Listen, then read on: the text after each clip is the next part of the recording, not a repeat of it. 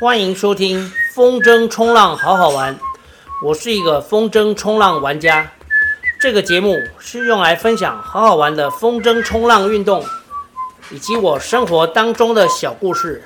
节目每周更新一集，花花对不对？花花，对，花花好乖。大家好，录制这一集的时间是九月二十九。星期四，过去的一个星期，我一共玩了五天，这应该是这连续几个礼拜以来玩最多天的一个礼拜，就是五六日一二。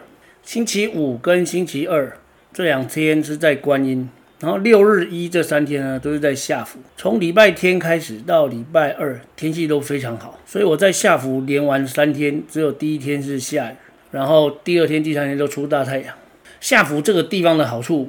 之前有讲过，就是如果天气很冷的时候呢，它水是温的，因为就在林口发电厂附近，它的那个冷却水会排出来，所以你在大概只有十度的时候啊，掉到海里会觉得哇，海里很温暖，但是在水面上跑的时候是会有点冷。那下浮的第二个好处就是，它通常如果风稍微偏东，它的浪就会很漂亮。所以如果观音狂暴，就是观音的风太大，浪也太大。这时候到下浮呢，就会刚好。所以喜欢玩浪的，不管是风浪板或者是风筝的玩家，喜欢玩浪的，只要下浮的风够呢，我们都会去下浮。这个礼拜呢，我的练习重点还是在追浪下浪。那最近追浪跟下浪又有新的体会。在追浪的时候，因为我以前看那个搅局王，我远远的看搅局王在跑。角菊王他也是玩单向板，而且他玩非常久。我算一下，我单向板从二零二零开始，零一二，哎，算是快要满三年。但是他很早很早就开始玩单向板。我我之前远远的看角菊王在在海上跑，他会扭来扭去，就是有一点点蛇形。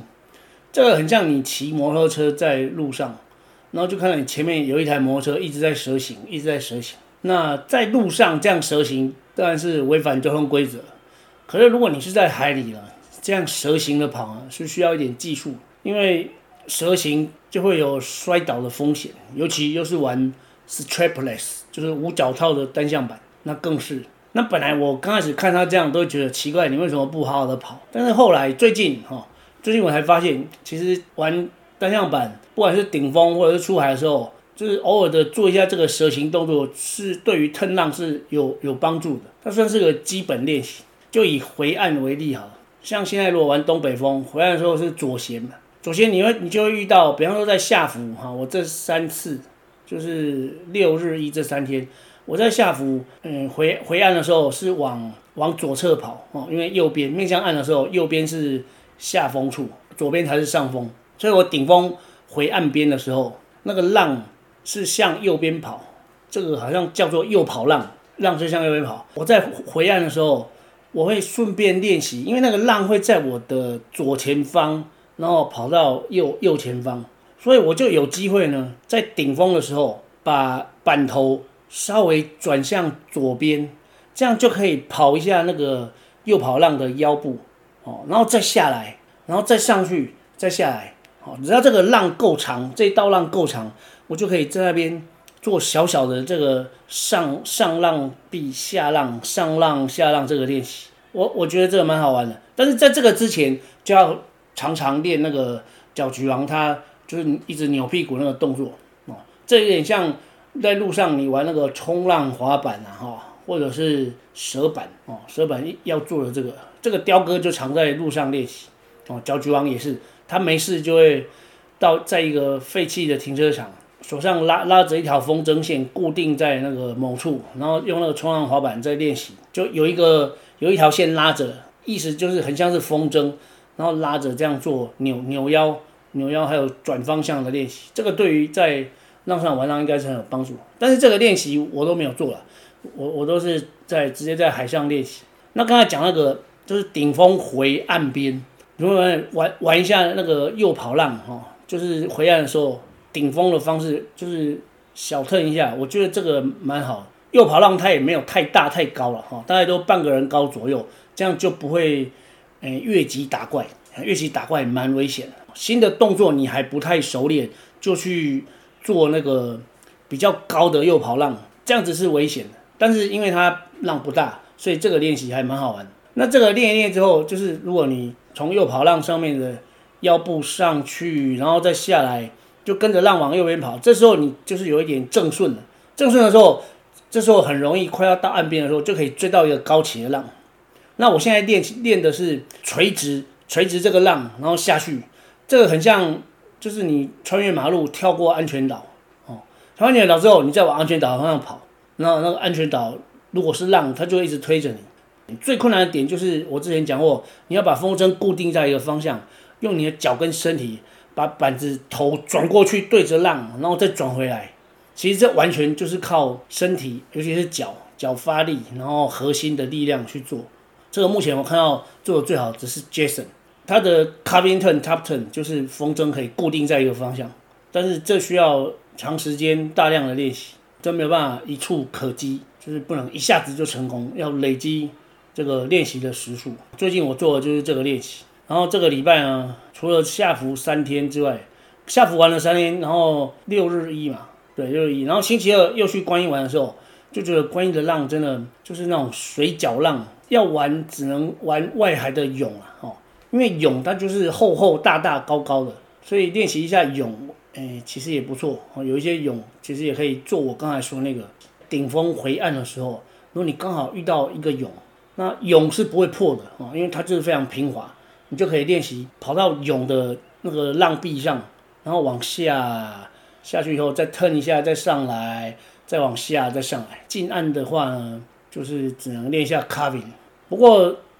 因为是风筝冲浪嘛，那其实最重要的元素是风哦，风的好坏是比较重要的。你浪再好，没有风也玩不起来，没办法玩。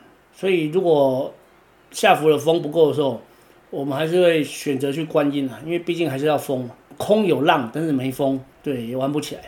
这就，是我这礼拜的那个练习心得。对了，星期二结束的时候，我还做了一首诗，这个是来形容那个。我在观音玩的时候，大家都说观音是那个诶、味增汤，但是我有另外一个观点，做这首诗念给大家听。这首诗做的时间是九月二十七，就是星期二，星期二从观音回来，出海，眼前是夹带泥沙的黄浪，像一条条刚烤好的巨大吐司，脚下的单向板是刀，但我不是烘焙师傅。总是切落雪白的面包屑，漫天飞舞。好，这个意思就是那个观音，因为他如果浪大的时候，哦，他搅起一些黄泥沙，看起来就像味噌汤嘛。可是那个颜色其实也很像吐司的颜色，但是因为又来者不善啊，哦，观音的浪又急又大又高，会突然高起来，尤其是你要出海的时候，哦，像我那天是用七米筝，哦，所以那个风大概有接近二十级。十八九级，风风蛮强的，然后浪又刚好是满潮。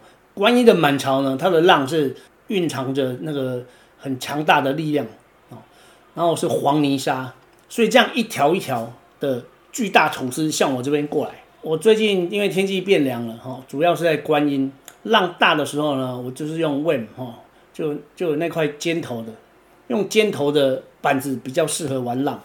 我是用尖头，那我过浪的时候呢，板子接触到浪壁，以观音右舷出海为例哦，你接触到浪壁的时候，你就要往下风处，脚要往下风处踢一下，就是前脚，那你就会变成会这样子刷一下。这个好处就是你不会飞起来，因为飞起来下来的时候就很容易掉板。这样子刷一下，向下风处脚踹一下，脚向下风处这样一刷。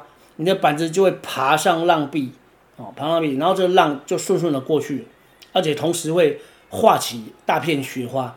这里面讲的就是，如果单向板是刀，然后那个浪是吐司，你在刷的时候呢，掉了一堆面包屑，其实就是浪花，然后满天飞。我再念一次：出海，眼前是夹带泥沙的黄浪，像一条条刚烤好的巨大吐司。脚下的单向板是刀，但我不是烘焙师傅，总是切落雪白的面包屑，漫天飞舞。嗯这是我那天的感觉。OK，那这一集呢，因为花花也肚子饿了，乖，花花也肚子饿，我要准备弄晚餐给他吃了。好，这一集就分享到这边，我们下集再见。